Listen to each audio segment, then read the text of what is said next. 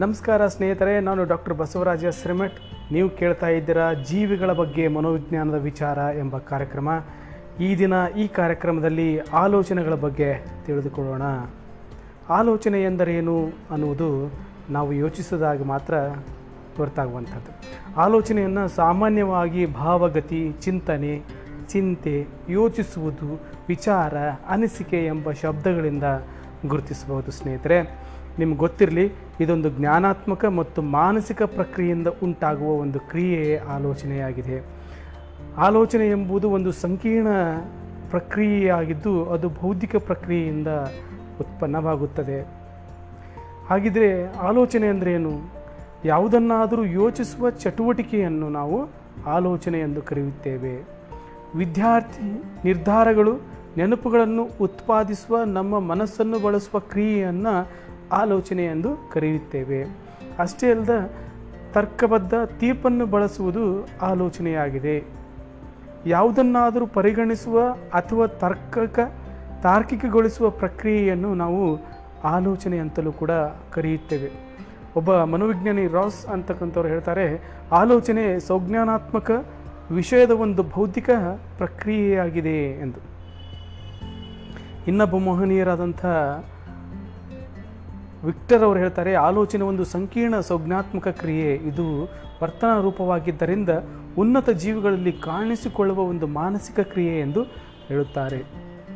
ಹಾಗಿದ್ದರೆ, ಬನ್ನಿ ಇದರ ಲಕ್ಷಣಗಳು ಹೇಗಿದ್ದಾವೆ ಅನ್ನೋದನ್ನು ಯೋಚಿಸೋಣ. ಆಲೋಚನೆ ಅಭಿಪ್ರೇರಿತ ಮನೋವ್ಯಾಪಾರವಾಗಿದೆ.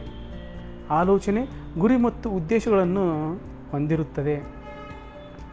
ಆಲೋಚನೆ ಕಲಿಕೆಯೊಂದಿಗೆ ಸಂಬಂಧವನ್ನು ಹೊಂದಿದೆ. ಆಲೋಚನೆ ಮಾನಸಿಕ ಕ್ರಿಯೆ ಮತ್ತು ಅದಕ್ಕೆ ಹೊಂದಿಕೊಳ್ಳುವ ಮುಖ್ಯವಾದ ಪಾತ್ರವನ್ನು ವಹಿಸುತ್ತದೆ. ಆಲೋಚನೆಯಲ್ಲಿ ಭಾಷೆ, ಸಂಕೇತ, ಭಾವನೆ ಮುಂತಾದವುಗಳು ಸಾಧನಗಳಾಗಿ ನೀಡು, ನೀಡುತ್ತವೆ. ಆಲೋಚನೆಗಳು ನಮ್ಮ ಹಿಂದಿನ ಅನುಭವಗಳನ್ನು ಅನುಭವ ಅವಲಂಬಿಸಿರುತ್ತದೆ. ಆಲೋಚನೆಯು ವ್ಯಕ್ತಿಯಿಂದ ವ್ಯಕ್ತಿಗೆ ಭಿನ್ನವಾಗಿದ್ದು, ವಯಸ್ಸು, ಸಂಸ್ಕೃತಿ, ಪರಿಸರದ ಮುಂತಾದವುಗಳಿಂದ ಅದು ಒಳಗೊಂಡಿದೆ. ಆಲೋಚನೆ ಮುಖ್ಯವಾಗಿ ಸಮಸ್ಯೆ ಪರಿಹಾರ ಸಂದರ್ಭದಲ್ಲಿ ಅತಿ ಹೆಚ್ಚಾಗಿ ಕಂಡುಬರುತ್ತದೆ. ಆಲೋಚನೆಯಲ್ಲಿ ವಿವಿಧ ಪ್ರಭೇದಗಳನ್ನು ಕಾಣಬಹುದು. ಆಲೋಚನೆಯಿಂದ ಜೀವಿಯ ವರ್ತನೆಯಲ್ಲಿ ಉಳಿತಾಯವು ಮೂಡುತ್ತದೆ. ಆಲೋಚನೆಯಿಂದ ವರ್, ವರ್ತನೆಯ ಮೇಲೊಂದು ಸಂಘಟನೆ ಮೂಡುತ್ತದೆ. ಹೀಗೆ ಆಲೋಚನೆಗಳನ್ನು ನಾವು ಗಮನಿಸ್ಬೋದು ಸ್ನೇಹಿತರೆ, ನಿಮ್ಗೆ ಗೊತ್ತಿರ್ಬೋದು, ಆಲೋಚನೆಯಲ್ಲೂ ಕೂಡ ಭಾಳಷ್ಟು ಪ್ರಕಾರಗಳನ್ನು ನಾವು ಗುರುತಿಸ್ತೇವೆ. ಸಾಮಾನ್ಯವಾಗಿ ಜನಸಾಮಾನ್ಯರು ಎರಡು ಪ್ರಕಾರದ ಆಲೋಚನೆಗಳನ್ನು ಗುರುತಿಸುತ್ತಾರೆ. ಒಂದು, ಕೆಟ್ಟ ವಿಚಾರ, ಇನ್ನೊಂದು, ಒಳ್ಳೆಯ ವಿಚಾರ ಅಂತ. ಕೆಟ್ಟ ವಿಚಾರ ಸಾಮಾನ್ಯವಾಗಿ ಕೆಟ್ಟದನ್ನು ಮಾಡ್ತತಿ ಅಂತ ಹಿರಿಯರು ಹೇಳ್ತಾರೆ. ಒಳ್ಳೆಯ ವಿಚಾರ ಒಳ್ಳೆಯದನ್ನು ಮಾಡ್ತತಿ ಅಂತ ಕೆಲವರು ಹೇಳ್ತಾರೆ. ನಿಮಗೆ ಗೊತ್ತಿರಲಿ, ಯಾವ ವಿಚಾರ ಕೆಟ್ಟದ್ದಿದೆ ಮತ್ತು ಯಾವ ವಿಚಾರ ಕೆಟ್ಟದ್ದಿಲ್ಲ ಅನ್ನೋದನ್ನು ವಿಚಾರಿಸುವುದು ಬಹಳ ಕಠಿಣವಾದ ಕೆಲಸ. ವಿಚಾರಗಳು ಕೆಟ್ಟವುದೂ ಇರ್ಬೋದು ಅಥವಾ ಒಳ್ಳೆಯದಿರ್ಬೋದು. ಕೆಲವು ವಿಚಾರಗಳು ಕೆಟ್ಟದಿದ್ದರೆ ಮತ್ತೊಬ್ಬರಿಗೆ ಒಳ್ಳೆಯದನ್ನು ಉಂಟು ಮಾಡ್ಬೋದು. ಕೆಲವು ವಿಚಾರಗಳು ಒಳ್ಳೆಯದಿದ್ದರೆ ಮತ್ತೊಬ್ಬರಿಗೆ ಕೆಟ್ಟದ್ದನ್ನು ಉಂಟು ಮಾಡ್ಬೋದು. ಕೆಟ್ಟದ್ದನ್ನು ಕೆಲವೊಬ್ಬರಿಗೆ ಮಾಡುವವರಿಗೆ ಒಳ್ಳೆಯ ವಿಚಾರಗಳು ಒಳ್ಳೆಯದಾದರೆ ಮತ್ತೊಬ್ಬರಿಗೆ ಕೆಟ್ಟದ್ದನ್ನು ಉಂಟು ಮಾಡ್ಬೋದು. ಹಾಗಾಗಿ ಒಳ್ಳೆಯ ವಿಚಾರ ಯಾವುದು, ಕೆಟ್ಟ ವಿಚಾರ ಯಾವುದು ಎಂಬುದನ್ನು ಗುರುತಿಸುವುದು ಬಹಳ ಸುಲಭದ ಮಾತಲ್ಲ.